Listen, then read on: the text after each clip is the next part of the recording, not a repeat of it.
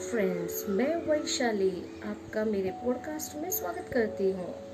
I hope आपकी सुबह की पहली चाय हो गई होगी, नहीं हुई तो अब होने वाली होगी।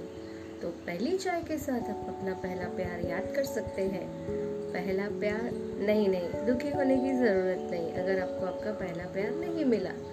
ठीक है, होता है इट्स लाइफ लेकिन प्यार को ताकत बनाना चाहिए, ना कि कमज़ोरी।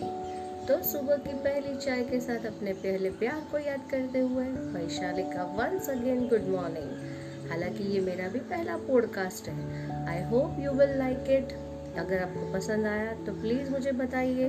Thank you